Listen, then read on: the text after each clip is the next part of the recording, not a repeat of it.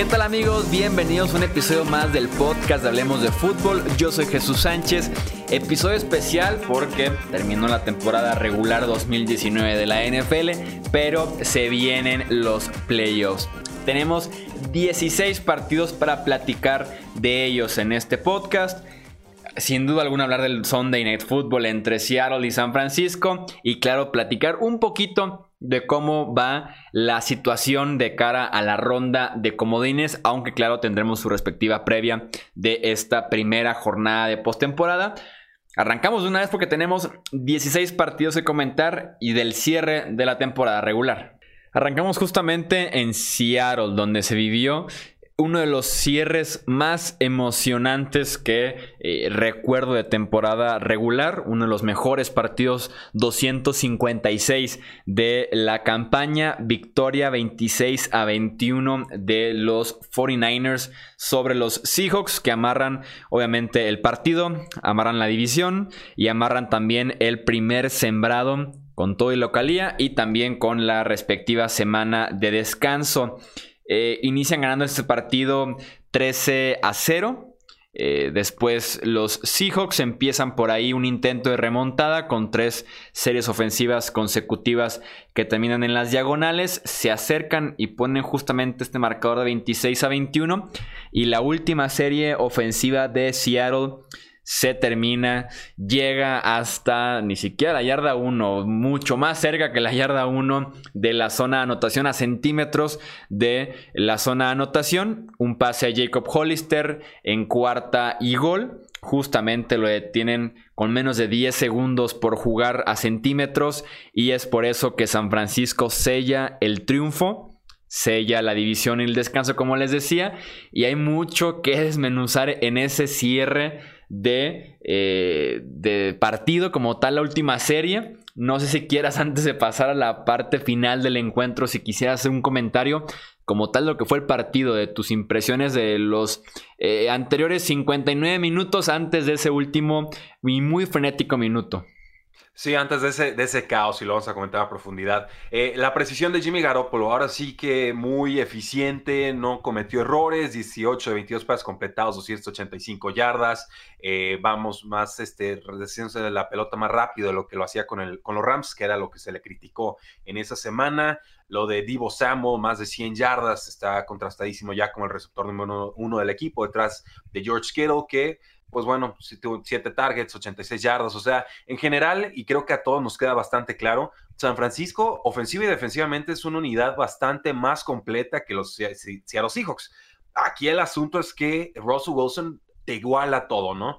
San Francisco empieza muy fuerte, Seattle se la empieza a creer, se mete en plan remontada y de repente llegamos a este cierre de serie ofensiva con controversias de referees, cayéndose todos en la yarda 1 o la pulgada 1, pero no queriendo entrar, que entra Marshawn Lynch, que no entra, te, te cedo la palabra, porque ahí sí podemos discutir esto como tres horas. Sí, a mí lo que me gustaría decir también del desarrollo del partido, me da gusto que Seattle eh, finalmente abandona el juego por tierra. Eh, en otras ocasiones no lo hacían por diseño. por tierra, Ya Exactamente. antes, antes no lo abandonaban por diseño porque les encanta establecer el juego por tierra, aunque a veces no lo pueden establecer o provoca fumbles o tienen al MVP y aún así prefieren establecer el juego por tierra. En este caso estaban intentándolo por ciertos momentos con el regreso de Marshall Lynch eh, y por ahí corredores que estaban en escuadras de práctica hace unos días.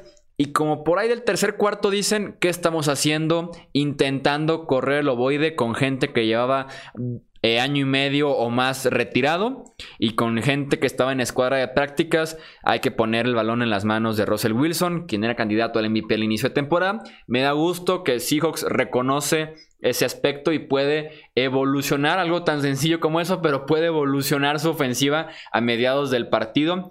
Eh, y sí, de San Francisco, una defensiva que eh, me parece que permitió en la primera mitad de la temporada por ahí de 100 puntos, creo que eran 108 puntos, y en la segunda mitad permite 208 puntos. Mucho más complicado los rivales. Seahawks dos veces, los Saints, los Ravens, la ofensiva de los Falcons, pero sí, ojo porque esa defensiva de San Francisco eh, no ha sido la mejor en este cierre de temporada.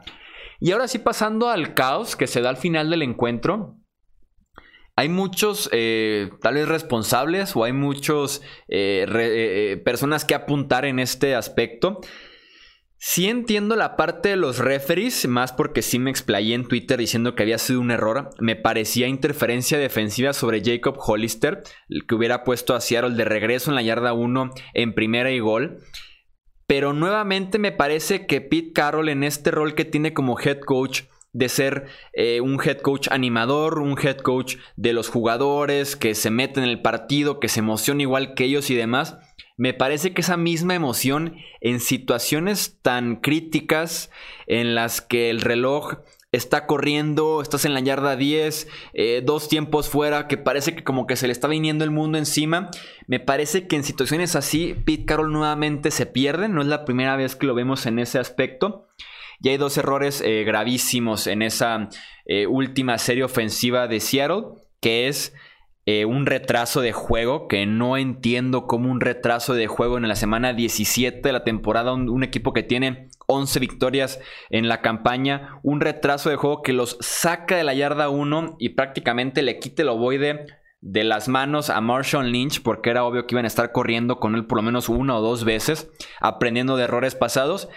Y otro error me parece el, lo rápido que quemaron los tiempos fuera sin mucha necesidad.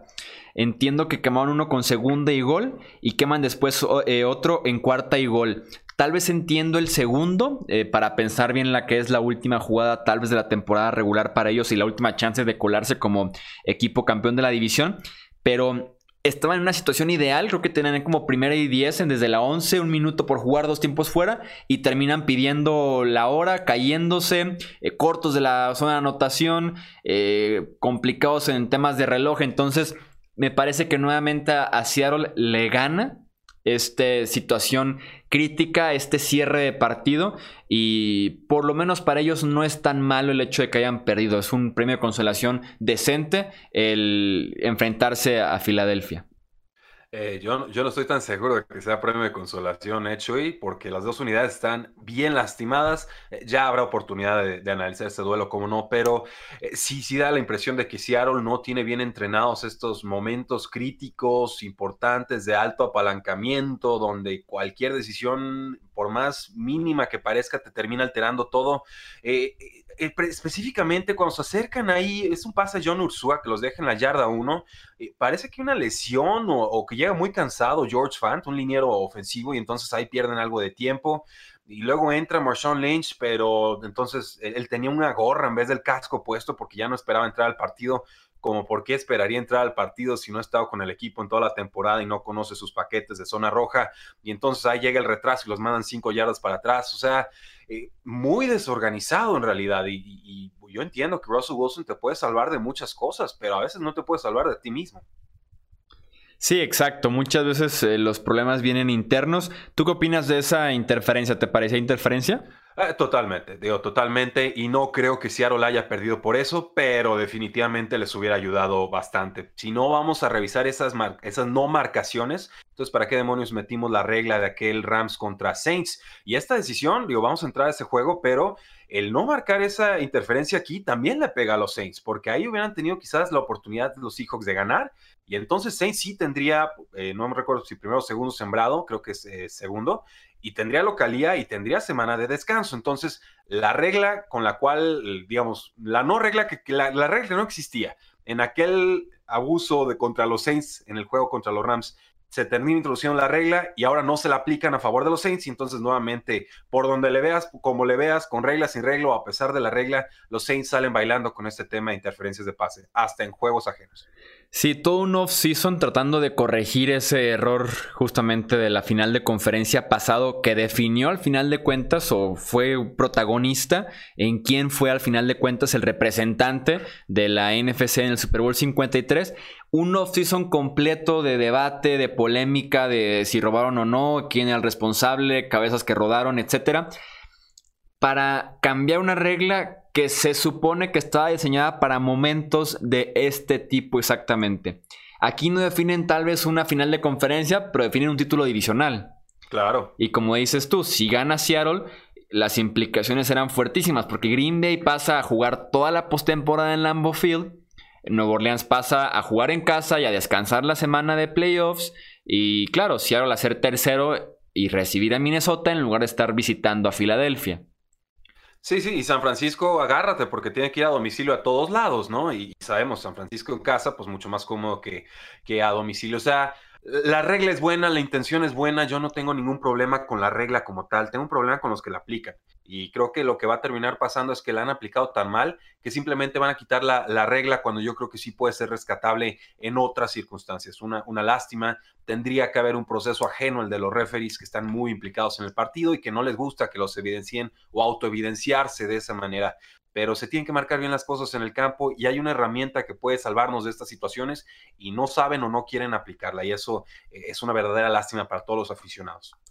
Cambiamos de partido, vamos ahora a Foxboro, la sorpresa de la semana. Los Dolphins fueron a Gillette Stadium y vencieron 27-24 a los Patriots, arrebatándoles la semana de descanso que tenían casi en la bolsa para estos playoffs, algo que no pasaba desde la temporada 2009. Esa temporada que en Inglaterra jugó en el fin de semana de Wild Card se fueron eliminados por casi 20 puntos de diferencia contra los Baltimore Ravens. Ryan Fitzpatrick y Devante Parker se encargaron de abusar de la defensiva número uno de la NFL, de la mejor secundaria de la liga, del mejor esquinero también de la NFL como es Stephon Gilmore. Simplemente abusaron una y otra y otra vez de esta eh, defensiva. Fitzpatrick además de ser certero con sus pases, fue presionado 29 veces, hubo 29 eh, presiones por parte de la defensiva de los Pats y se las arreglaba para evitar la captura y andar por ahí convirtiendo terceras oportunidades, eh, conseguir yardas positivas cuando parecía una captura casi segura. Eh, y si sumas entonces el partido de Devante Parker contra el mejor esquinero de la NFL, Ryan Fitzpatrick creando yardas cuando más bien debería estarlas perdiendo y por ahí un pick six de Tom Brady y otro día inconsistente de la ofensiva de los Pats, es que tienes la receta para esta sorpresa ante Miami y, al final de cuentas un precio caro que tiene que pagar Nueva Inglaterra con esta derrota. Eh, tanto que analizar aquí, Chuy, porque aquí también se, trastocó por completo el, panorama que todos pensábamos iba a dar en, postemporada. Los Patriotas pues caen del segundo sembrado al tercero y ahora los Chiefs son los que, los que ascienden y eso pues tiene implicaciones importantísimas. Me recordó mucho aquel partido de los Patriotas en 2016 contra los Dolphins que pierden 20 a 10 eh, y ese partido pues tuvo solamente cinco pases de Tom Brady en la primera mitad Creo que en aquel entonces Bill Belichick y compañía pecaron confiándose con el rival o subestimando la importancia de un juego contra un mal equipo de Dolphins en la semana 17 y, pierden. En este juego creo que sucede algo muy similar y, y sí hay muchos problemas de ejecución ofensivos, pero sobre todo defensivos, porque no podían sacar a los delfines de Miami del, campo cuando tenían el balón eh, Fitzpatrick y compañía, pero también un, tema aquí de, que se confiaron o me parece que subestimaron la situación cuando teniendo tiempos fuera deciden dejar que corra el reloj en la, en la primera mitad. Eso para mí eh, me parece una concesión innecesaria. Los Patriotas llegaron a estar abajo por 10 puntos. Me parece que no involucraron bien a James White, quizás su mejor receptor, porque Julian Edelman está claramente lastimado y le están mandando dobles marcajes. Lo de Stephon Gilmer, pues no, no lo vi venir, sinceramente. Ahí se le acabó la candidatura al defensivo del año. Va a quedar este juego en la memoria de los votantes. Eh, pero lo único que tenían que hacer en realidad los Patriotas al final era detener a Fitzpatrick en un, con 2, 3, 4 minutos en el reloj y les terminan recorriendo 75 yardas para anotar con pocos segundos en el reloj. Eh, los Dolphins fueron mejores, así de sencillo. Se tenían que combinar muchas cosas y se terminan combinando. Las semanas de descanso y la localidad es para equipos que demuestran a lo largo de la campaña ser solventes y que lo merecen. Y esta exhibición de los Patriotas nos deja muy, muy claros que están muy lejanos al equipo de otros años y del año pasado, pero también que no merecían localía. Sí, así es. Y lo que platicábamos antes de empezar a grabar, yo no veo tanto impacto en esta derrota de los Pats como creo que se estaba vendiendo, sobre todo el día de ayer, el día domingo. Eh, me parece que en Inglaterra se ha sembrado uno o se ha sembrado seis, no le alcanzaba para ni siquiera eh, dar mucha pelea en esta postemporada, para avanzar de rondas constantemente, para estar peleando por ahí un vuelto Super Bowl. Creo que ni siendo comodín, pero ni siendo el sembrado número uno, creo que le alcanzaba eh, para estar justamente en esa posición. Entonces, al final de cuentas, eh, es un camino diferente que lleva a la eliminación de Nueva Inglaterra en estos playoffs. No me sorprendería que en la próxima semana. Eh, sí, eh, bueno, lo tendremos sí, ya, llegaremos, ya llegaremos. Pero me está recordando esa plática. Tuviste voz de profeta, Choy, cuando estabas diciendo yo me gustan más los Titans que los Patriotas en estos momentos, hace tres o cuatro semanas. Me lo recordó nuestro compañero Ángel Márquez, aficionado de los Dolphins. Y, qué curioso que, que finalmente ese es el duelo que se va a dar con unos Titans encendidos y unos Patriotas que se ven muy desahuciados. Yo no sé cómo se vea un final de dinastía, pero creo que se parece mucho a lo que estamos viendo aquí, ¿eh? Sí, sí, podría, podría verse ya ese, ese final que muchos han estado esperando y han estado pronosticando desde hace varios años podría ser que llegue en 2019. Eh, Tennessee venció 35 a 14 a los eh, Houston Texans para amarrar ese último boleto a la postemporada. Son sextos sembrados en la conferencia eh, americana. Otro partidazo de AJ Brown que realmente hizo de todo en este encuentro. Su típica recepción eh, en la que consigue muchísimas yardas después justamente de recibir el ovoide. Y también tiene un pase que fue catalogado por Next Gen, Next Gen Stats, este departamento de estadísticas avanzadas que pertenece a la misma NFL, como el pase más improbable que fue eh, cachado o que sí fue completado en todo el 2019. Un bombazo de Ryan Tannehill en doble cobertura, prácticamente ya en la yarda 1 de Houston, en la esquinita del campo, y que logra eh, meter en una zona en la que de verdad nada más llegaba AJ Brown, que hace también una muy buena recepción. Y además de que estaban encendidos estos dos, el buen Derrick Henry consiguió 211 yardas, 3 eh, touchdowns y que se lleva además el título eh, como líder corredor de la temporada 2019 justo antes de ser agente libre en unas semanas. Sí, yo estoy enamorado con AJ Brown, Chuy. Lo estaba en ligas de dinastía desde pretemporada y no, no, hay muchos targets. Por ahí lo pude hasta comprar barato en un par de ligas. Eh, luego le, em, cambia el coreback, le empiezan a dar tres targets, luego cuatro, tres, cuatro, cinco. Y cada target que le lanzan es de una altísima eficiencia. Está promediando como 20 yardas por, por recepción o por target. O sea, una, una, cosa verdaderamente ridícula, una anomalía total, algo que no esperamos de un novato como tal, y algo que dista mucho de cómo él jugaba en Ole. Eh, digo, A.J. Brown era un receptor de posesión, era de zonas cortas e intermedias. Yo no sé de dónde demonios salió que también era amenaza profunda, pero estoy fascinado porque entonces va a poder jugar en cualquier posición del campo, puede ser amenaza a cualquier nivel del campo, y si mantienen a, Ryan Tannehill, que creo es lo que va a suceder en esta offseason, etiqueta de franquicia o, renovación directa, eh, olvídate, creo que estamos hablando aquí de, un jugador con serios tintes de talento generacional. Eh, con los Texans, pues no hay mucho que comentar. Estuvo AJ McCarron de quarterback, 225 yardas, una intercepción, un touchdown por tierra. Eh, mm, estaban descansando a titulares. Los Texans no tenían mucho que ganar en este partido, pero bien los Titans tenían que ganar fuerte y fue lo que terminaron haciendo. También quien amarró su boleto a playoffs en esta semana 17 fue Filadelfia al eh, superar 34 a 17 a los gigantes de Nueva York a mediados del tercer cuarto. El partido estaba empatado, las lesiones se seguían acumulando en el costado de las Águilas y de por sí llegaban con varias ya, bueno, no con varias, con bastantes. A esta semana 17 todavía se acumularon varias eh, más conforme fue avanzando el encuentro y fue Boston Scott con eh, Miles Sanders lesionado, fue estas lesiones nuevas.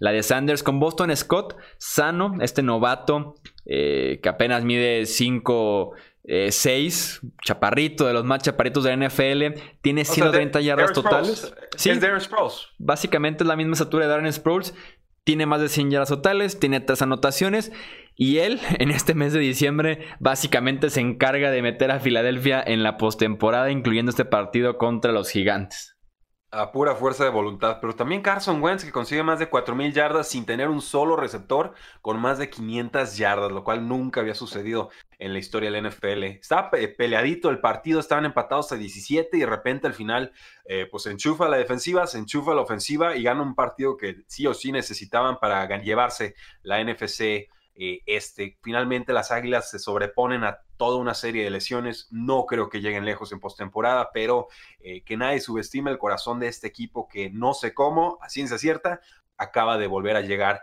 a los playoffs y esto lo aparte ganándole a un equipo con claramente más talento pero que no tiene ese amor propio y tampoco tiene esa claridad eh, mental claro que hablo de los vaqueros de Dallas Sí, así es, y justamente hablemos de los Vaqueros de Dallas que vencieron 47 a 16 a los Redskins. Ya no les alcanzaba con este resultado, pues dependían de lo que pasara entre Filadelfia y Nueva York. Prescott lanza cuatro pases de touchdown, tres de ellos para Michael Gallup, que termina de dar ese estirón en 2019.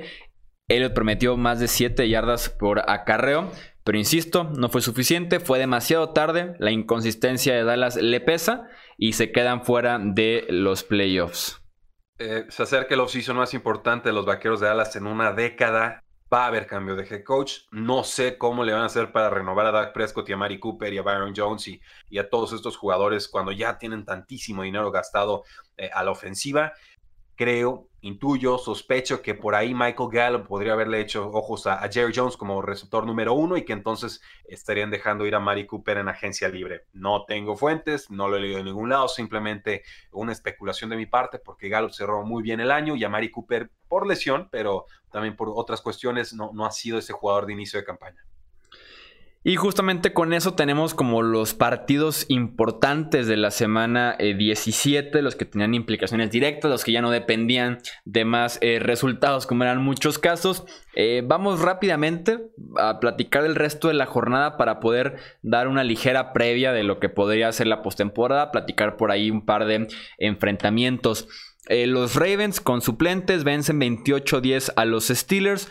Baltimore que tiene el récord de más yardas terrestres en la historia de la NFL en conjunto como equipo, superando un récord que tenía 40 años ya en Nueva Inglaterra con él. Sí, el, equipo de Ravens B le gana a la escuadra titular de, Steelers. No tienen solución la posición de, de quarterback, lo tenemos clarísimo.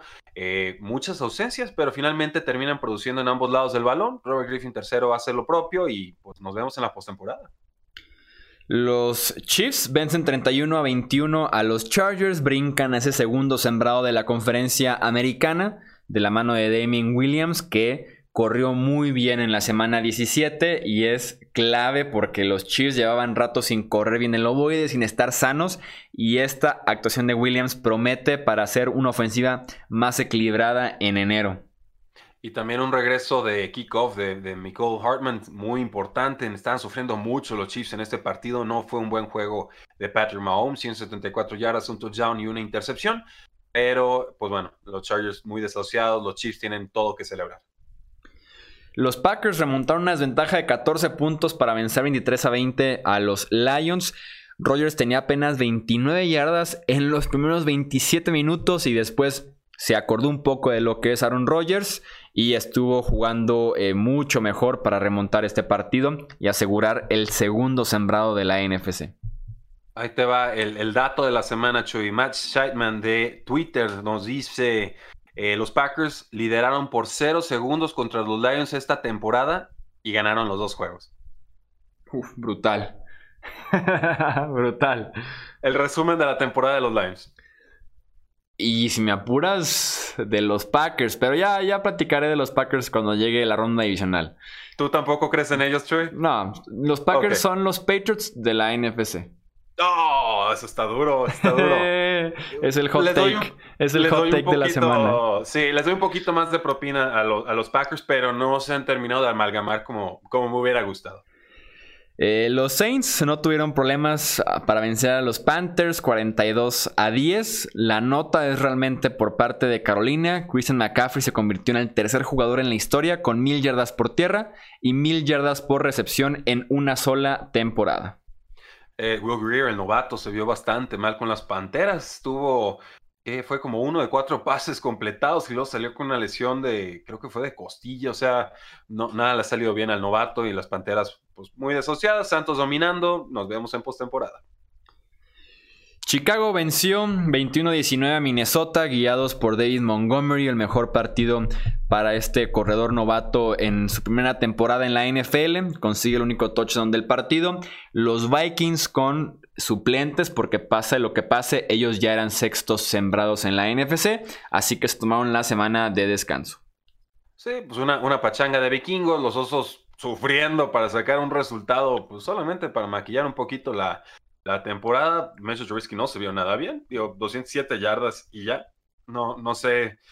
No sé qué tan esperanzados deben estar los osos de Chicago con este resultado. Viene un offseason clave, me gustaría nomás agregar eso para los Chicago Bears. Viene un offseason clave en el tema de Mitch Trubisky, ver qué tanto confía la gerencia y el staff de entrenadores en el quarterback. Y me gustaría que Chicago hiciera en este offseason un movimiento similar al que hicieron los Tennessee Titans al traer a Tannehill para entremeterle presión y ser el plan B de Marcus Mariota. Me gustaría un quarterback de ese estilo para Chicago. Y el nombre que yo propongo y que creo que podría funcionar muy parecido a como funcionó Tannehill este año es Andy Dalton. Ah, caray, yo pensé que ibas a decir Philip Rivers. No, no, eh, no, no, no, no, no. Philip Rivers está para ser quarterback del, del equipo que tiene de su familia, de los 11 ah, hijos que tiene. Ah, cosita. Eh, ah, yo pedí el trade de Andy Dalton a los Sus de Chicago desde mitad de temporada, antes del trade deadline. Tendría mucho sentido.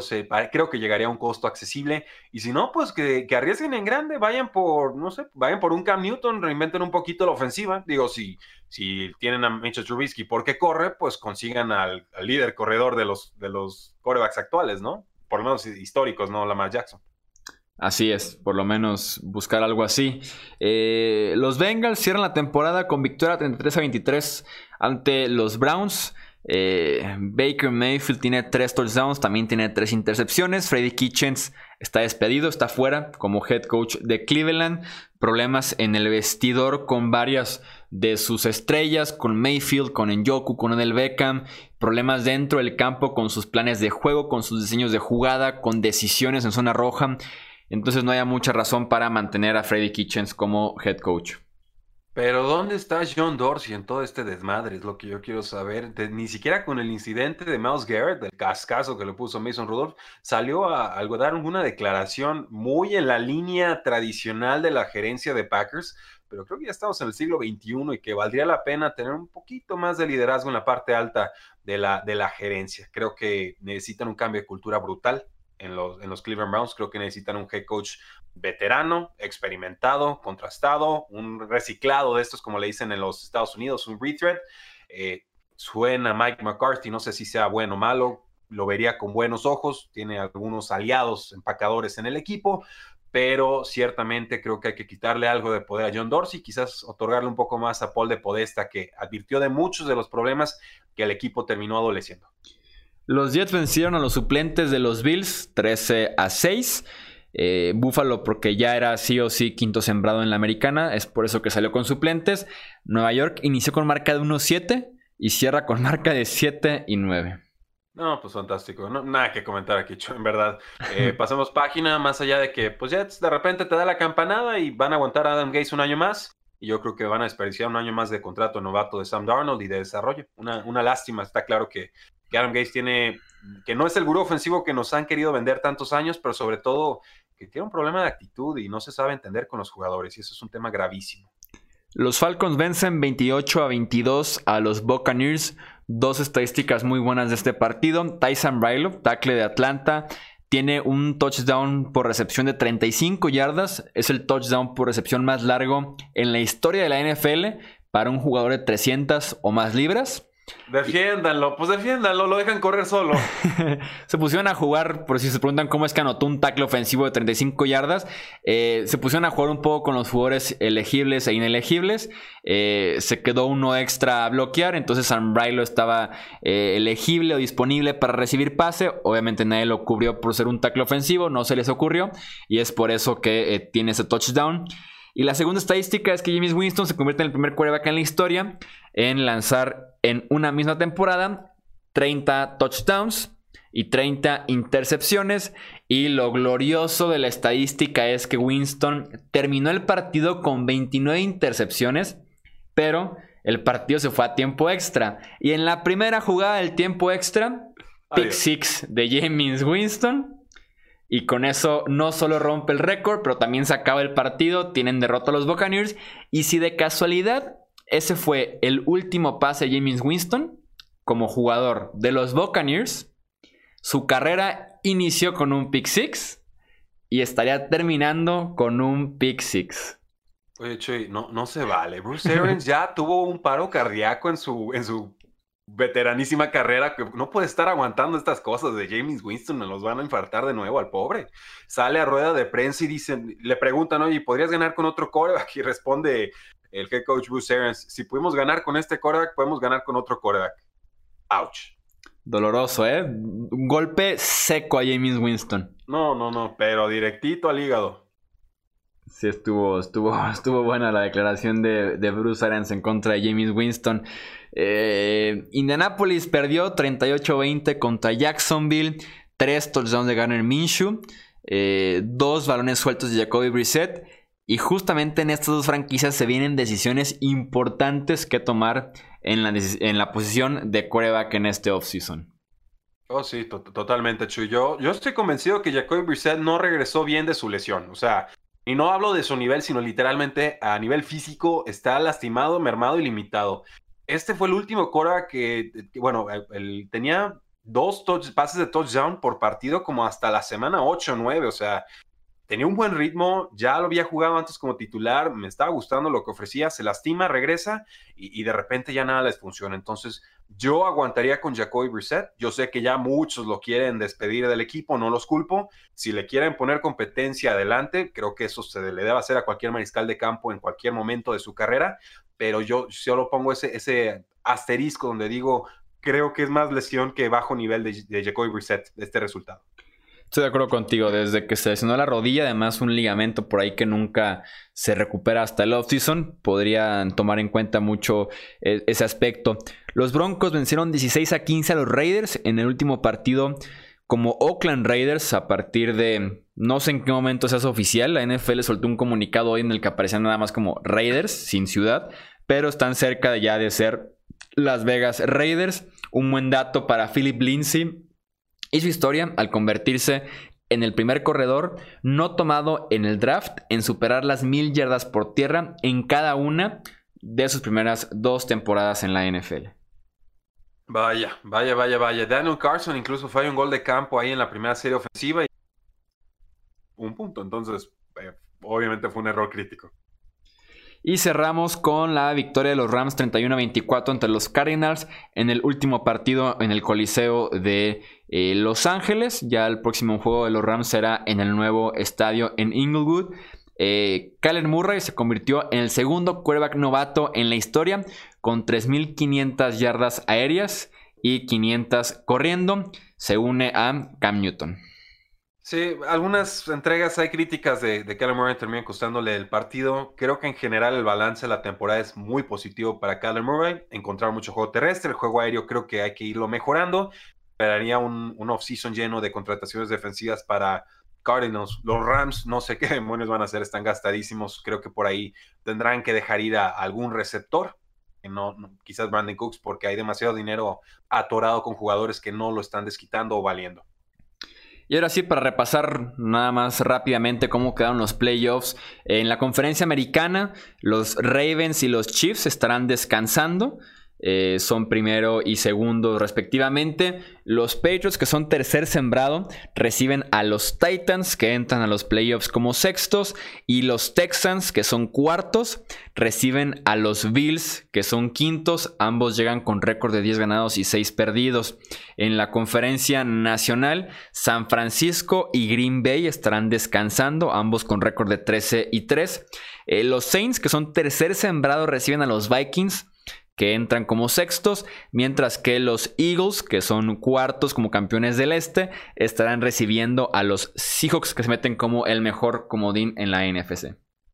Eso es todo por este episodio del podcast Hablemos de Fútbol. Recuerden seguirnos en Twitter, Facebook, Instagram. Nos encuentran como Hablemos de Fútbol para que estén bien informados eh, en tiempo real prácticamente de lo que sucede en la NFL. Y también recomendarles el canal de YouTube. Acabamos de llegar en este cierre de 2019 a 18 mil suscriptores en YouTube.